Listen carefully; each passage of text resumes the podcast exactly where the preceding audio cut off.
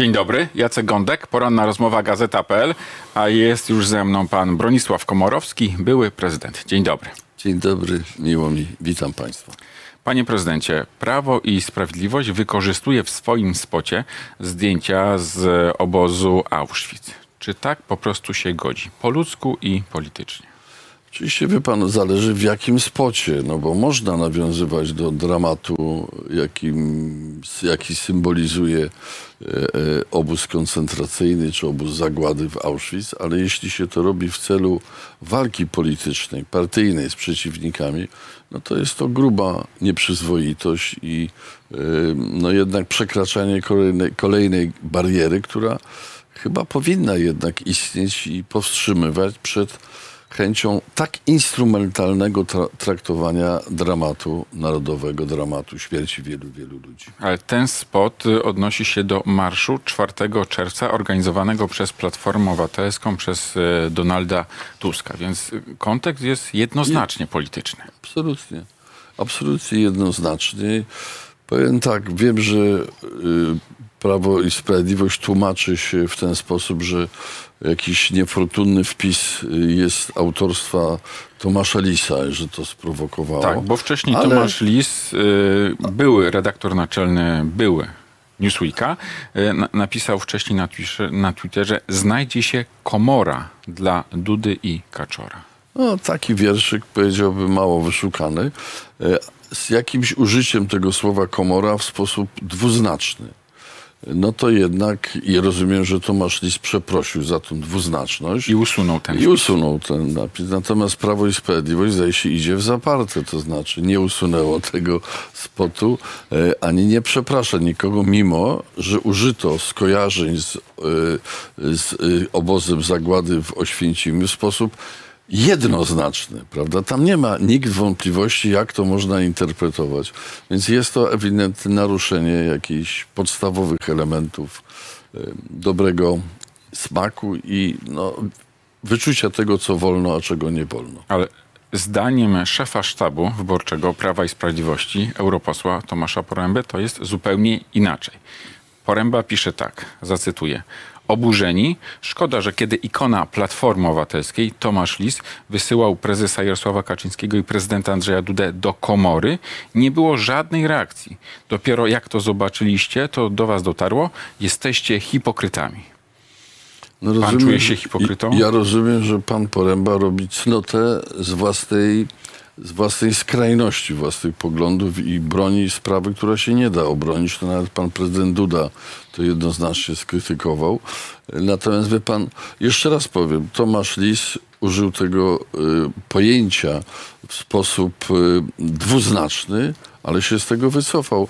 Panowie z PiSu użyli w sposób jednoznaczny i nie mają odwagi, żeby się do błędu przyznać. No, nie, to nie do obrony w ogóle, nie ma... To jest, mam nadzieję, że taki eksces y, zaszkodzi y, propagandzistom PiSu. A jakieś reperkusje na niwie międzynarodowej może to zrodzić? No na pewno będą, y, chyba są jakieś już głosy o, ze środowisk, tak powiem, wrażliwych dla, na kwestie pamięci o e, zagładzie Żydów, o właśnie o, y, obozie koncentracyjnym, także nieszczęściu tych ludzi, więc pewnie będzie, nie wiem, czy będą jakieś formalne kroki, ale na pewno będzie no, ogromny niesmak i popsucie, jeszcze większe popsucie wizerunku Polski na świecie. Panie prezydencie, y, za niedługo mają zostać y, powołani już członkowie komisji weryfikacyjnej do spraw rosyjskich wpływów w Polsce. Proszę mi powiedzieć, czy ta komisja przysłuży się czemuś dobremu? Mam nadzieję, że się przysłuży, to znaczy, że zaszkodzi Prawu i Sprawiedliwości, bo to jest taki wredny zamysł propagandowo-polityczny. E, Przecież tu wszyscy czują, ze względu nawet na sposób przyjęcia tej ustawy, taki nerwowy pośpiech i po stronie pana prezydenta, i po stronie Prawa i Ale Sprawiedliwości. wcześniej przez kilka miesięcy tu ta ustawa prawdę. leżała w Sejmie, bo ona powstała, projekt, jeszcze w zeszłym roku. Tak, Prawie pół roku leżakowała w Sejmie. A tu raptem przyspieszenie, dlatego że zbliżają się wybory. Ja jestem przekonany, że pomysł jest arcyprosty. Wiadomo, że w czasie wakacji zawsze następuje pewne spowolnienie kampanii wyborczej. PiS miał doświadcze, doświadczenia przez paru lat z podobnym zjawiskiem, że w, warto wtedy wrzucić jakiś temat, tak aby samoistnie on robił kampanię. Y, Oprócz tego pewnie liczą na to, że wakacje zawsze są swoistym takim czasem resetu świadomości publicznej, opinii publicznej i liczą, że pomogą przez wywołanie tematu tej komisji rosyjskiej, y, pomogą w tym, że Polacy zapomną, a to o inflacji, a o pieniądzach straconych z Unii Europejskiej, a o rakiecie A rosyjskiej. inflacja akurat, którą pan na pierwszym mie- miejscu wymienił, to spada i może być po wakacjach nawet jednocyfrowa. Przynajmniej tak Może obóz być, rządzący może, może. ma taką I nadzieję. Daj, daj Panie Boże, żeby tak było. Bo wiadomo, że inflacja musi spaść, jak tak powiem, są inflacja, która zjada nasze oszczędności, drenuje nasze portfele, uderza w najsłabszych, w największą siłą, no po, po, po jakimś czasie wygasa. Jak już zje te nasze pieniądze, to zgaśnie. Ale Panie prezydencie, ale, Problem ale polega na tym, że inflacja gaśnie, a ceny są w dalszym ciągu bardzo wysokie i w znacznej mierze takimi wysokimi pozostaną. Już się nie cofną. Więc to, tak powiem, PiS wie o tym, że trzeba czymś to przykryć. W moim przekonaniu przykryć chce y, no właśnie tym teatrem y, nienawiści pewnie i, i jakichś y, opluwania konkurencji ale panie prezydencie, poprzez Komisję Rosyjską. Pierwszy raport tejże komisji ma być gotowy na 17 września, e, już po wakacjach. To będzie też na miesiąc przed wyborami. No dokładnie. Dokładnie, przed To wyborami. będzie no, nowe otwarcie kampanii, tak? To Ten będzie, raport. nie wiem czy otwarcie, ale to będzie istotny, myślę, że to będzie istotny element tej kampanii ze strony PiSu i oni kalkulują, propagandziści pisowscy będą obserwowali, jak reakcja, jaka będzie reakcja opinii publicznej na powstanie i działalność tej komisji. E, według mnie mają zamysł prosty, uczynienia z nowego podziału w tej chwili w społeczeństwie polskim. To znaczy, z jednej strony chcą pokazać, tu są agenci rosyjscy, a tu my, patrioci polscy. Prosty zabieg i do prostych, niektórych, tak powiem, prosty sposób uproszczony myślących ludzi może to oczywiście trafić, ale mam nadzieję, Ale, panie prezydencie, jak że pan mówi o reakcja tym będzie podziale- tak silna, że się to PiSowi nie opłaci, że oni na tym nie zarobią politycznie. Ale panie prezydencie, jeśli pan mówi o tym podziale, no to niejednokrotnie przecież e, politycy opozycji mówią, że na przykład Prawo i Sprawiedliwość realizuje e, agendę Kremla w Polsce. Więc te zarzuty są obustronne. A znowuż No PiS tak, oskarża pan, Donalda Tuska o kolaborację z Berlinem i też o to, że jest człowiekiem Kremla w Warszawie. No ja czekam, kiedy go oskarżą, że jeszcze jest agentem czeskim, prawda, no bo szwedzkim, bo to też nasi sąsiedzi. E, Więc to, to już, y, to jest, nie o to chodzi. Niestety w wielu przypadkach w polityce partyjnej nie zawsze chodzi o prawdę, tylko chodzi o to, żeby jednak dokuczyć i przedstawić w złym świetle konkurentów. Ale PiS robi to w sposób wyjątkowo obrzydliwy i bez żadnych hamulców, bo wie pan, czym innym jest y, y, pokazywania, pokazywanie tego, że w sposób obiektywny, na przykład działalność Antoniego Macierewicza, likwidacja polskiego wywiadu i kontrwywiadu wojskowego, czy wywrzucenie znacznej części generałów polskich, robienie czystki z tych generałów, którzy się tak przeszli przez szkołę natowską no, przed paroma laty, no można to i ja też tak to robię, interpretuję, to jest na korzyść Moskwy na korzyść Kremla. Yy, yy, ale czym innym jest próba postawienia przed pręgierzem jakby nie tylko opinii publicznej, ale wprost ukaranie za yy, i to w sposób taki do, dotkliwy, eliminujący z możliwości obejmowania niektórych stanowisk w polityce poprzez działanie niekonstytucyjnej komisji. To jest naruszenie nie tylko norm, To jest naruszenie konstytucji, to jest naruszenie e, prawa, w moim przekonaniu, prawa europejskiego.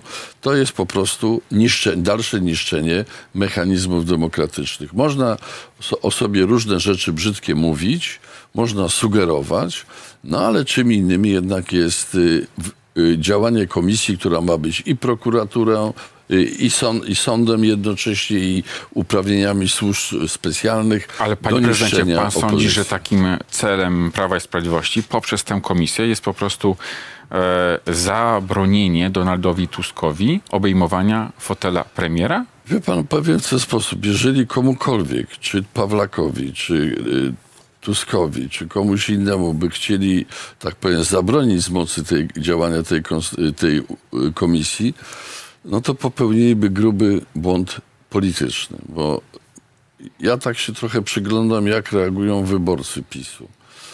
Bo tu my się oburzamy e, po naszej stronie i słusznie, ale po tamtej stronie narastają coraz większe wątpliwości. Uważam, że oni już przestrzelili, już przegięli. I licząca się część bardziej umiarkowanych wyborców PiSu nie akceptuje takich, takiej, tego działania jako metody politycznej czy wyborczej. I patrzy na to z niepokojem. I do części dotrze informacja, że niepokój wyraziła Departament Stanu amerykański, że Komisja Europejska się tą sprawą zajęła. No a oprócz tego Polacy mają to do siebie, że w jakiejś mierze łatwiej się identyfikują z ofiarą niż z katem. Więc jak PiS Ale- wystąpi w ale roli akurat- kata ale, politycznego, ale a- zapłaci akurat- za to cenę. Akurat y, pewnie jest tak, że wyborcy Prawa i Sprawiedliwości, no to Donalda Tuska nie lubią, więc y, gonienie, ściganie Donalda Tuska to może raczej wywoływać poklask, a nie oburzenie. Wie pan, nie ma pan rację, że Tusk na pewno nie jest bohaterem pozytywnym dla wyborców PiSu, wręcz odwrotnie. E, Ale e, jednak ludzie chcą, e, ci pisowcy wcale nie chcą być współodpowiedzialnymi za stosowanie brudnych metod. A panie prezydencie, pan ma wśród znajomych w takim kręgu czysto towarzyskim osoby, wyborców, którzy chcą i głosują na Prawo i Sprawiedliwość? Tak, oczywiście. I co no, ci ludzie panu mówią? No więc właśnie to, co Mówią powiedziałem. panu, panie prezydencie, pan po złej stronie jest? Na Nie, PiS nie, nie, trzeba no głosować? właśnie Dlatego o tym mówiłem. Y, Ja odnoszę wrażenie, że w tych takich kręgach narasta niechęć do brudnych metod stosowanych przez partię, na którą ci ludzie głosują. Y, I narasta jakieś, y, narastają wątpliwości. No bo ludzie nie chcą takiego, takiej chucpy politycznej wprost. Owszem, teatr polityczny, a kogoś lubią, kogoś nie lubią, i kogoś nienawidzą, ale nie chcą się czuć współodpowiedzialnymi za, tak powiem, za brutalne metody i za, no powiedziałem, rodem jednak z bolszewizmu. Panie prezydencie, a czy Donald Tusk powinien w pana ocenie stawić się na przesłuchanie przed taką komisją? A ja nie będę tutaj doradzał. Ja odwrotnie y, oczekuję, że Ale to... pan na jego miejscu co by zrobił? Oczekuję, że właśnie liderzy partii opozycji demokratycznej powiedzą, jak się mają zachowywać ci, którzy będą wzywani. Dzisiaj cieszę się, że podjęli wspólną decyzję o tym, że nie, nie, nie, nie wspierają żadnych osób kandydujących Tak, nie będą nikogo zgłaszać do tej komisji, tak. Ale jeszcze jest, jeszcze, jest ten, jeszcze jest ten problem, jak się zachować, jeśli ktoś zostanie wezwany, czy w charakterze świadka, czy na przesłuchanie, jako podejrzany przez tą komisję rosyjską. Ale to bojkotować, czy nie? Czy Ja iść? bym uważał, że jeśli się stawia zarzut niekonstytucyjności takiej komisji, to powinno się jakby no, unikać kontaktu z niekonstytucyjnym tworem. Ale zawsze można Ale przejść i po prostu wymaga, wygrać starcie. To wymaga uzgodnionej, uzgodnionego stanowiska i jednolitego zachowania y, przynajmniej y, liderów partii opozycji demokratycznej. I do tego ich zachęcam. Ale pan w polityce jest, e, był pan przez wiele lat, no to może pan coś jednak doradzić. I No właśnie, pan- doradzam. No tak, ale... No właśnie doradzam. Ale no to spotkać się i dogadać się. tak, no, ale, dogadać się i powiedzieć, co jak do się będziemy czego? zachowywali. Na Chodzić, nie chodzić, po prostu. No, no, no, to nie tylko takie proste. Płacić, nie płacić kary albo y, i tak dalej. No to jest jak się dalej, czy będzie, nie wiem, komornik wchodził, trzeba to przewidzieć, czy wsadzą do aresztu na przykład, też to trzeba przewidzieć. No ja jeszcze raz mówię, ja uważam, że najzdrowszą y, postawą byłoby oczywiście zbojkotowanie takiej komisji, ale to powinna być w moim przekonaniu uzgodniona wspólna decyzja liderów partii opozycji demokratycznej. 4 czerwca, już niedługo, ma ulicami Warszawy przejść marsz zwoływany przez Platformę Obywatelską. Platforma i osobiście Donald Tusk mówią, że będzie to największa polityczna demonstracja w historii trzeciej RP. Pan się wybiera na tę Tak, demonstrację? będę oczywiście, mimo tego, że no jednak był taki kiks, niezaproszenie liderów pa- innych partii opozycji Ale demokratycznej. panie prezydencie, Donald Tusk napisał na Twitterze, y, wszyscy są zaproszeni, wszyscy Polacy No mogą tak. przyjść. A jednocześnie rzecznik prasowy Platformy mówił, że liderów innych partii nie zapraszamy. Więc, więc to według mnie można było bardziej elegancko Ale zapewne rozwiązać. dworował sobie trochę, bo y, w takim to nie. A co, to Szymon Hołownia, Władysław Kośniak-Kamysz, Włodzimierz Wie pan- Czarzasty? Czy, czy wy potrzebujecie na przykład jakichś ozdobnych zaproszeń? pan, jak to w panu Tadeuszu e, była mowa, grzeczność nie jest rzeczą łatwą ani małą. Więc lepiej się w polityce zachować grzecznie, kulturalnie. Zabrakło i, Donaldowi i grzeczności. elegancko, elegancko się zapraszać, bo mnie przynajmniej zależy na, także na symbolicznym y, pokazaniu zdolności do wspólnego działania opozycji demokratycznej. Ale panie prezydencie- I cieszę się dzisiaj, że na ten marsz, mimo braku eleganckiego zaproszenia wybierają się liderzy także innych partii opozycyjnych. Ja im za to serdecznie dziękuję. Zabiegałem o to, aby tak było i oczywiście mam nadzieję, że jak najwięcej ludzi przyjedzie na 4 czerwca do Warszawy, bo to jest i święto polskiej demokracji, ale również okazja do zademonstrowania naszej wspólnej niezgody na tą brutalną akcję y, y, PiSu i pana prezydenta, jeśli chodzi o tą rosyjską komisję. Ale y, obserwujemy narastanie tej polaryzacji. PiS, Platforma. Wcześniej y, Szymon Hołownia mówił, nie, co to w ogóle za marsz, dajcie spokój. Y, Władysław Kośniak-Kamysz też jakoś nie był entuzjastycznie do tego nastawiony. Wie A pan- teraz mamy naprawdę pan, ta jak się było, jak się było czas- zniechęcanym do przyjścia, to trudno być entuzjastą takiego wydarzenia. Więc jeszcze raz powiem, bardzo szanuję i wspieram decyzję i pana Czarzastego, i pana Hołowni, i pana Kosiniak-Kamysza, że pomimo, no powiedziałbym delikatnie mówiąc, nieelegan- braku eleganckiego zaproszenia, idą na ten marsz i tak powinniśmy się wszyscy zachować.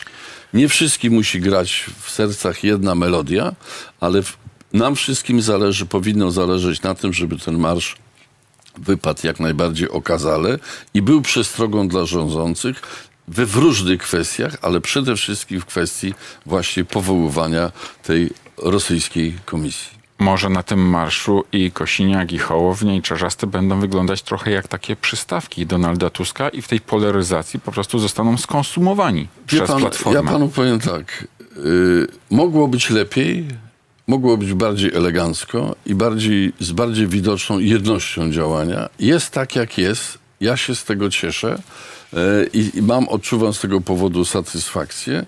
Wspieram to, ale oczywiście w dalszym ciągu mam nadzieję, że gdzieś właśnie zamiast jątrzenia w tej sprawie ktoś może zadba o to, żeby wykorzystać to, to jako okazję do zademonstrowania zdolności do współdziałania e, całej opozycji demokratycznej, bo ta jedność współdziałania będzie nam wszystkim bardzo potrzebna. Trzecia droga, e, Koalicja Polska 2050 PSL. To jest ta formacja, na którą by pan głosował? Wie pan, to jest, to jest ta platforma, którą bardzo wspieram i zwiążę z nią duże nadzieje, bo uważam w dalszym, tak Ale jak mówiłem, pan mówiłem, swoim mówiłem głosem? o tym wielokrotnie, że jest po stronie opozycyjnej, po stronie opozycji demokratycznej potrzebna siła, która mogłaby być, stanowić jakąś alternatywę dla e, polityczną, dla już rozczarowanych dawnych wyborców Prawa i Sprawiedliwości. Więc można być i proeuropejskim, a jednocześnie wrażliwym na tradycyjne wartości. Nie trzeba popierać rewolucji obyczajowej, można natomiast być otwartym na kwestie tolerancji i tak dalej. Więc Mam nadzieję, że z tego porozumienia tych dwóch formacji może w przyszłości zrodzi się taka właśnie propozycja, taka bardziej centrowa. Ja zawsze starałem się iść środkiem polskiej drogi. Od czasów Unii Wolności przez y, Stronnictwo Konserwatywno-Ludowe. panie prezydencie, ze środkiem drogi y, jest też tak, że jest tam dość niebezpiecznie, bo na przykład y, nadjeżdżają samochody ciężarowe z naprzeciwka. To jest Zawsze ryzykowne jadą. miejsce na ulicy. Zawsze jadą, ale wie pan, według mnie gorzej i mniej mądrze się idzie po manowcach i po ścieżkach bocznych, a zawsze lepiej, godniej i sensowniej iść środkiem polskiej drogi. Więc jak mnie pan pyta, na kogo będę głosował, to panu nie wiem, czy w ogóle powiem na kogo, ale dzisiaj mówię, życzę jak najlepiej tej inicjatywie. Mam nadzieję, że y, y, z różnych zresztą powodów, oprócz takich ideowych, o których mówiłem, to wie pan, sam Dont według mnie powinien nam wskazywać pewną istotną okoliczność, jaką jest to, że jeśli nie można czyli pokonać sposób przeliczania PiSu, głosów na mandaty. to wtedy się liczy, jaka jest różnica między pierwszym miejscem na pudle, który prawdopodobnie będzie miał niestety PiS, a drugim i trzecim. Jeżeli trzecia będzie ta formacja pana Hołowni i pana Kośniaka-Kamysza, to będzie dobrze. To Dąd wtedy PiSowi niewiele da. Jeżeli byłaby inna konstelacja powyborcza, no to może być różnie. Panie prezydencie, a pan wyobraża sobie taką koalicję e, tej opozycji demo, nazywanej demokratyczną z konfederacją? Czy to jest absolutnie wykluczone? Nie, nie jest wykluczone. Wystarczy przypomnieć, że w którychś wyborach, już nie pamiętam, którym to było roku, na listach Platformy Obywatelskiej szli działacze od Korwina-Mikke. Wszyscy mieli, pamiętam, numer 9 na tych listach. Y, Toż dzisiaj wśród tych na, narodowców też jest dosyć silna grupa tak zwanych wolnościowców, czy podkreślających znaczenie wolnego rynku. Tak, bo w Konfederacji jest to skrzydło wolnościowe związane z partią e, Nowa Nadzieja Sławomira Mencena. Są też narodowcy Krzysztofa Bosaka, Roberta Winnickiego i jeszcze trzecia taka mniejsza frakcja Grzegorza Brauna, która jest Więc- najbardziej skrajna. Więc jak pan, pan powiedział za mnie to, że to nie jest jednolite środowisko i myślę, że tak jak Prawo i Sprawiedliwość będzie dążyło do w ogóle do rozbicia e, tej formacji i pochłonięcia niektórych, to też myślę, że opozycja demokratyczna, jeśli będzie musiała, bo może nie będzie musiała, e, to pewnie się będzie zastanawiała, którymś z tych środowisk narodowców można ewentualnie Ale z narodowcami czy z zawrzeć. wolnościowcami? No, to z Grzegorzem nie, nie, Braunem no to nie. Konfederacji, to, nie, nie, no nie wiem pan, właściwie mówię, że no, tu wszyscy będą raczej, łatwiej się dogadać opozycji demokratycznej pewnie z wolnościowcami by było, a pewnie PiSowi z tymi, tak powiem, e, zakapiorami narodowymi, no. Tak mi się wydaje, ale, ale róbmy wszystko, aby opozycja demokratyczna przed takim trudnym wyborem nie stanęła. Yy, tak jak myślę, że robią wszystko konfederaci, aby też nie być w takim konieczności jakiegoś wyboru. Na razie są zdecydowanie antypisowscy, ale na zasadzie, że konkurują z PiSem. Panie prezydencie, e, pana wymarzony premier po jesiennych wyborach to kto jest? Nie mam.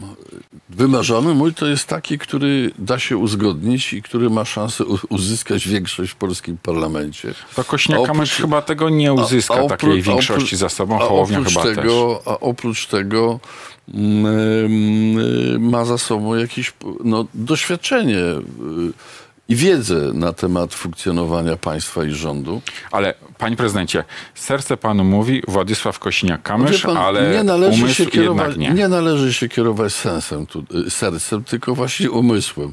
Należy się kierować tym, co jest realne, co jest Co możliwe. panu umysł mówi?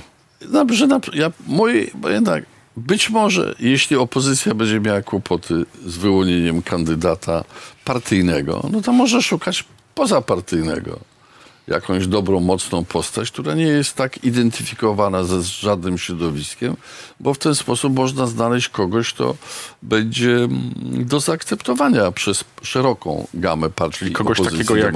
Jerzy Buzek na przykład swego czasu. Ja tak? nie chcę mu wymieniać żadnych nazwisk, ale myślę, że trzeba się rozglądać za takimi osobami, które nie mają, niekoniecznie mają y, y, taki stempel y, partyjności na, na czole. Panie prezydencie, ciągle tak e, w kuluarach krążą takie pogłoski, że oto pan może mieć ambicje, żeby startować na senatora albo do Parlamentu Europejskiego w przyszłym roku. Wie pan, gdybym miał takie, takie plany, to już bym dawno kandydował. Proszę zwrócić uwagę, że od Ale nic zakończenia, straconego mo- jeszcze, od zakończenia Będą mojej kolejne. misji prezydenckiej sta- już upłynęło wie, bardzo wiele lat. Ja nie mam takich planów. Ja odwrotnie, wie pan, korzystam jako człowiek, który jestem, ja jestem politycznie spełnionym człowiekiem e, i życiowo zresztą też korzystam z tego, że właśnie mogę nie napinać się i nie mówić e, tylko takich słów, które e, będą dobrze brzmiały w uszach przykład decydentów politycznych. Ja korzystam z zależności. Gdybym chciał kandydować, musiałbym kandydować z jakiejś listy. Trzeba by się tak powiem oglądać, a co koledzy na ten temat myślą. Czy ja mówię tak samo jak oni, czy mam prawo mówić to, co myślę. Więc niech mnie pan nie namawia. Panie prezydencie, o nie ode mnie to zależy, nie jestem pana doradcą, ale jeśli by pan miał taką ochotę wystartować do Parlamentu Europejskiego, no to na przykład grono byłych premierów tam jest dość spore. Tak, nie ma, nie ma byłych prezydentów. To jest. Znaczy był, był, był, był, był. Bo chyba był pan Lands- Landsbergis, był i jeszcze ktoś tam był. Ale tak to te obyczaje się zmieniają w Europie i prawdopodobnie tak jak premierzy trochę tam idą po emeryturę, byli premierzy polscy przynajmniej, ale nie tylko polscy, y, ale to zawsze oznacza jakieś tam wzmocnienie potencjału Parlamentu Europejskiego, to nie, ja nie widzę w tym nic, nic zdrożnego. E, Ale myślę, że trochę inaczej wygląda sytuacja w odniesieniu do byłych prezydentów. Panie prezydencie, a wróćmy na polski grunt. Roman Giertych w Senacie. To byłoby wzmocnienie opozycji, czy nie?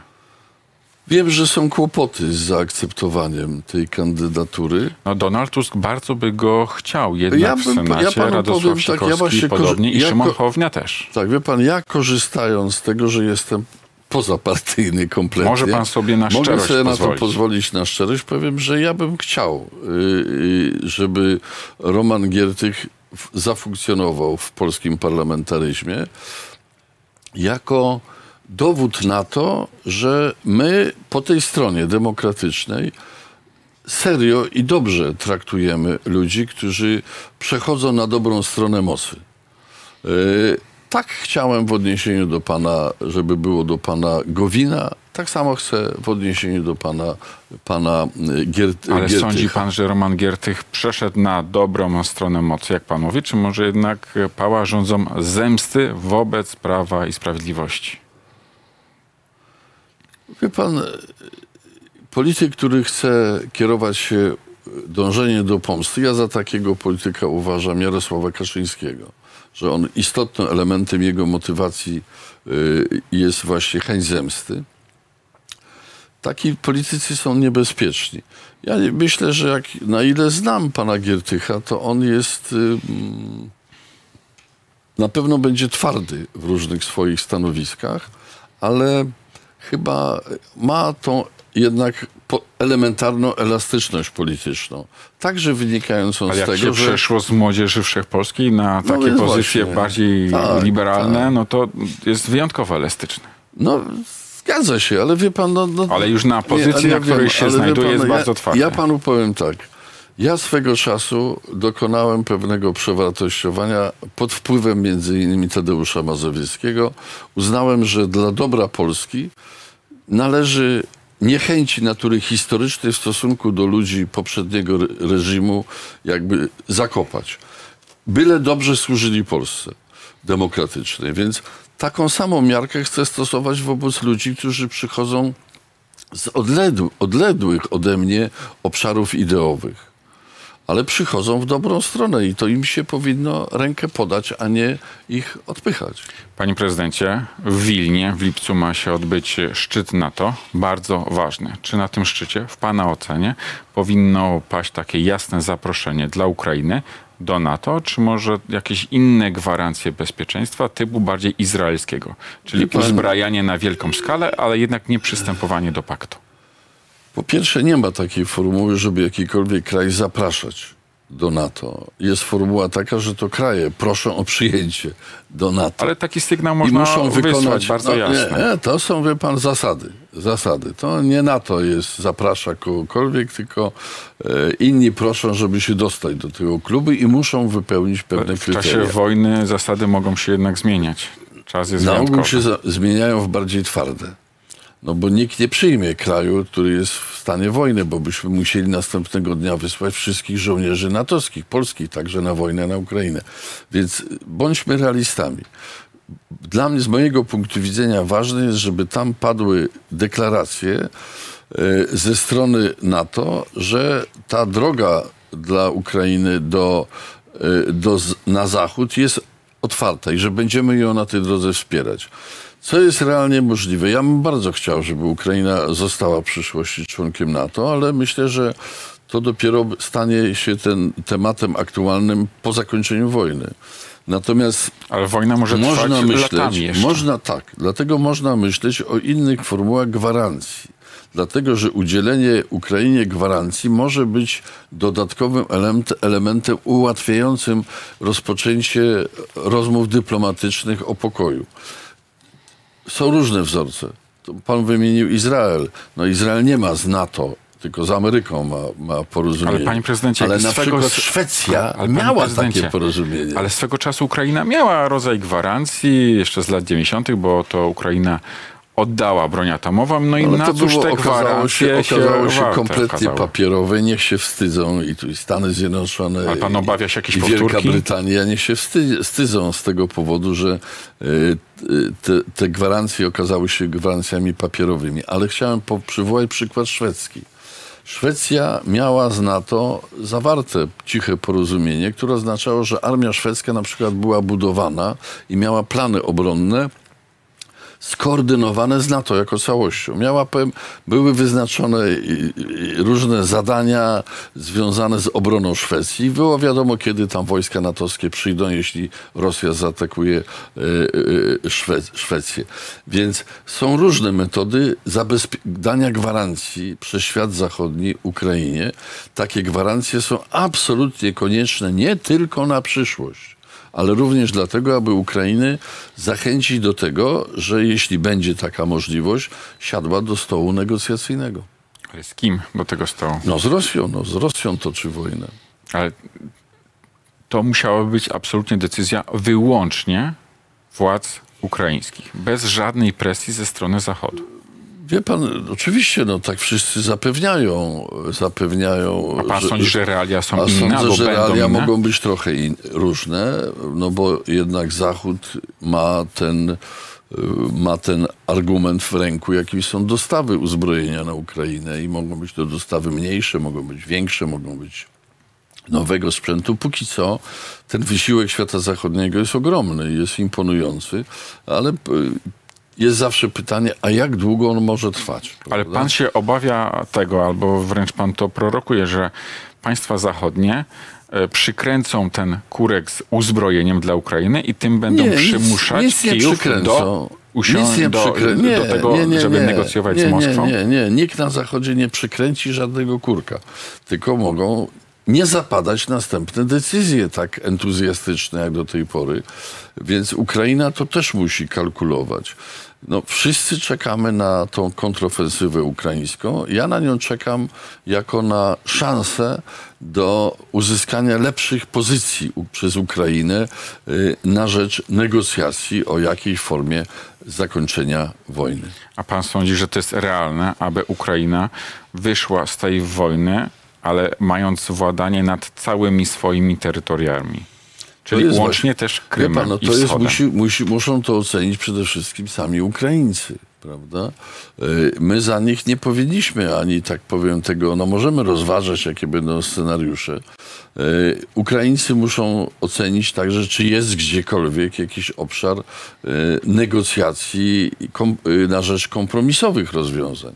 My będziemy Ukrainę wspierali, ale na końcu y, to jest odpowiedzialność władz ukraińskich, co z tego wyniknie dla Ukrainy. Bronisław Komorowski, były prezydent. Dziękuję panu za rozmowę. Dziękuję bardzo. Państwu również dziękuję i do zobaczenia.